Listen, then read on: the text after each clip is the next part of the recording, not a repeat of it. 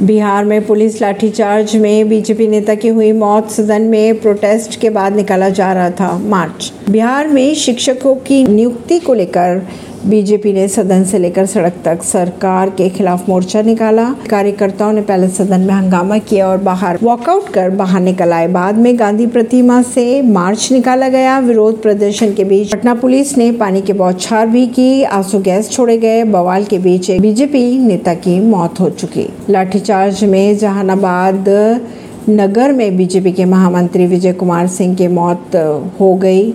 Police lathi charge में विजय घायल हो गए थे, उन्हें अस्पताल ले जाया गया जहां डॉक्टर्स ने उन्हें मृत घोषित कर दिया।